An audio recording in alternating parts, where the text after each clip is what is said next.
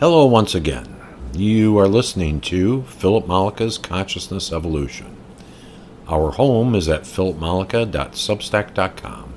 Please subscribe to receive new columns and audios directly to your inbox. We offer free subscriptions, or you may support us with a paid account. At this point, all content is freely available to all, but we definitely always appreciate the financial support if you see the value in our offerings. Also, please give us a like if you enjoy the content, and comments and questions are always welcome and appreciated. Audios are also available now on Spotify and Apple Podcasts. This column is entitled The Man Behind the Curtain, Part 1 Understanding Our Subjective Awareness. And the column starts off with a clip from The Wizard of Oz, in which the four uh, travelers uh, meet up with the great wizard the first time, and they're all very frightened.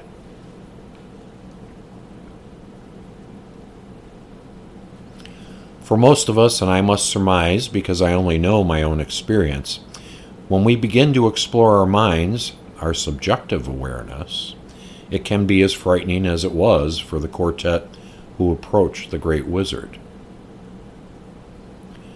We don't understand this great beast that exists in the shadows, that seems to watch over everything we do, that is a part of us, yet isn't.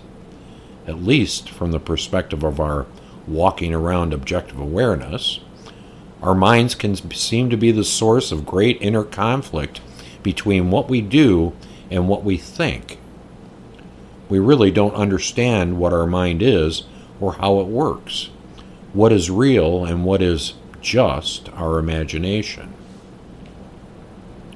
Philosophers, psychologists, and pundits have long considered and debated what exists beyond the gray matter of our brains. Is it a collection of passed down animal instincts from our so called physical evolution? Is it our subconscious developed through nature and nurture in the years of our childhood? Is it Freud's id, ego, and superego? So, to begin our discussion, allow me to share my first real recognition of my own subjective awareness, in which I discovered that there appeared to be some aspect of myself of which I was previously unaware. I had a prior indication that there was something more going on through my teenage and young adult trips using LSD, including the infamous Owsley version of Orange Sunshine that made the rounds in the 1970s. I professed for many years afterwards that everyone should do acid at least once. There were things I learned about myself and my mind that stayed with me throughout adulthood mostly that things were not as black and white with the world and our awareness as we might think. It definitely left an indelible mark on me as I continued to move through my life. Also, beginning as a teenager, I have smoked marijuana my whole life. I definitely prefer to drinking as a recreational tool. I refuse to call it a drug. That designation has been propagandized to death, and I am not a druggie. Tool is a more appropriate designation, and I have used it as such to offer myself grounding and peace in a world that was decidedly jarring to my psyche, health, and well being. I have never been a morning smoker. Wake and bake was just as jarring to me as not smoking at all. My preference has generally been to smoke in the late afternoon, evening, or night time as a calm down for my corporate life as an IT engineer much like others may like an alcoholic beverage. I have since retired but continue using marijuana for, in my case, the obvious benefits that I have found it offers me in well being and relaxation.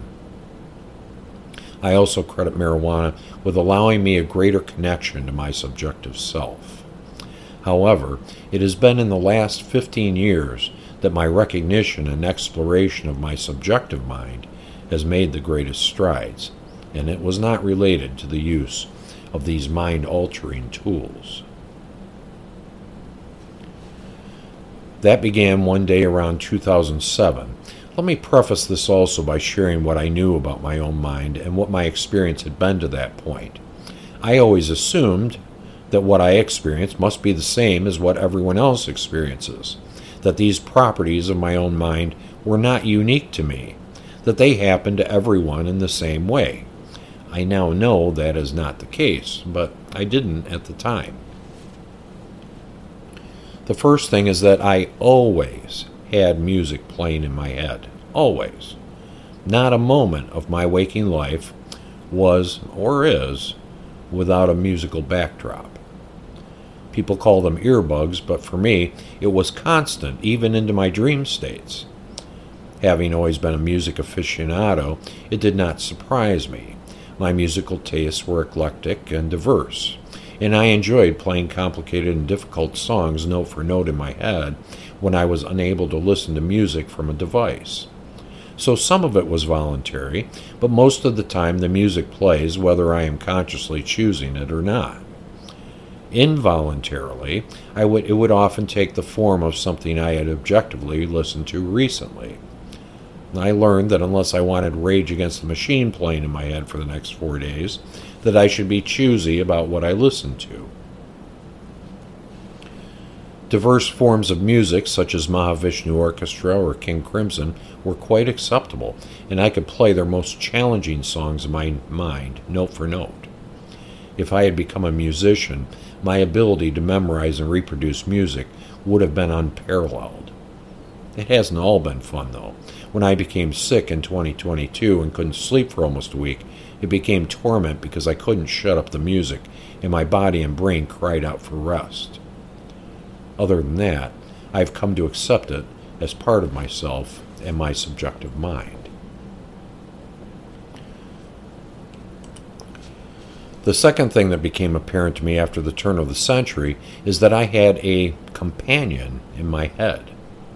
I don't remember exactly when it started or when I became aware of it, but there was a voice that was always speaking. For the most part, I ignored it. It's not like it was whispering in my ear or telling me to do things, it was just a voice speaking.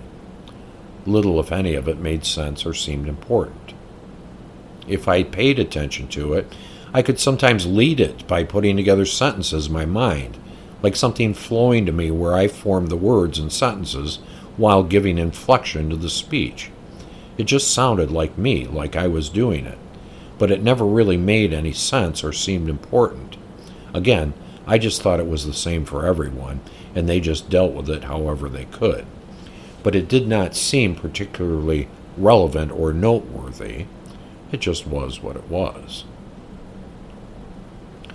Until that day in 2007, I had started my own IT business a few years earlier. I was as busy as a one legged man in an ass kicking contest. My office was the basement floor of my home. I had my computer, multiple monitors, my file server in the closet. My business was all two of us. I had one employee who did service calls strictly, as I did also, but I was responsible for every other aspect of the business accounting, ordering, billing, payables, as well as primary responsibility for over 20 companies' networks, which I managed remotely from my workstation. Everything that needed to be done on these business networks was done from there, except the things which required an on site visit. I'd worked from about 6 a.m. often to about 10 p.m. I needed help, but I was too busy to figure out how to get help. It was madness, but I was good at it. I used to say I was the best in the world at what I did like it was imprinted in my DNA. I had to teach myself how to focus so completely on my tasks that I could move quickly. Because of the nature of the business and computer systems at the time, maintenance required a series of steps that I would have to lay out and then do over and over again for every server and or workstation I was responsible for. Some 25 file servers and around 200 workstations. I had to do it perfectly, and everything had to be completed in succession. That meant switching window to window to window, connection to connection, and required razor sharp attention and incredible focus. There was no room for errors or losing track. and I was always working against the clock. This particular day was just as busy as most. Now, this voice in my head that I had mentioned earlier had taken to, around this time, an ongoing monotonous drone. I used to liken it to the moment I sat down at my workstation as if this person in my head opened the newspaper or a magazine and just began reading out loud. On and on, the voice spoke a nonsense. Not gibberish, but may as well have been. And on this day, as the morning gave way to afternoon, I was embroiled in one of my usual series of tasks. I was running updates on remote systems and shuffling windows on and off my screen in succession as, my, as I made my way through the processes. I was pushing my abilities to do so very aggressively. The voice had been quite consistent throughout, but it seemed to be getting louder and louder, and it finally reached a fevered pitch where it was becoming a distraction. I tried to settle myself, but I was really becoming dismayed by this point. I didn't know what the voice was, and I was powerless to stop it. Finally, in frustration, I slammed down my mouse on my desk, pushed my chair away, threw up my hands in the air as I loudly yelled out, What? What? What is it that you want? What happened next is something I'll always remember. The voice fell silent. A few moments passed, and then I heard clearly and concisely the voice, but this time in a whisper. It said, Shh, he's listening. I think I was so astounded that I literally laughed out loud, and then I sat there dumbfounded as the silence returned although the voice returned, it was never in the same manner. I had to learn how to listen. Almost from that moment on, the voice became not a nuisance, not a trick of the mind, not something to be ignored, but a partner. It was still a couple more years before my life took a turn toward embracing spiritual or mystical matters. But I believe this incident is when I made my first steps in recognizing my subjective awareness. In part two, I will begin discussing what I have learned since and how I now regard what had previously been my wizard behind the curtain. Thanks for listening. This is Philip Mollica's Consciousness Evolution. See you next time.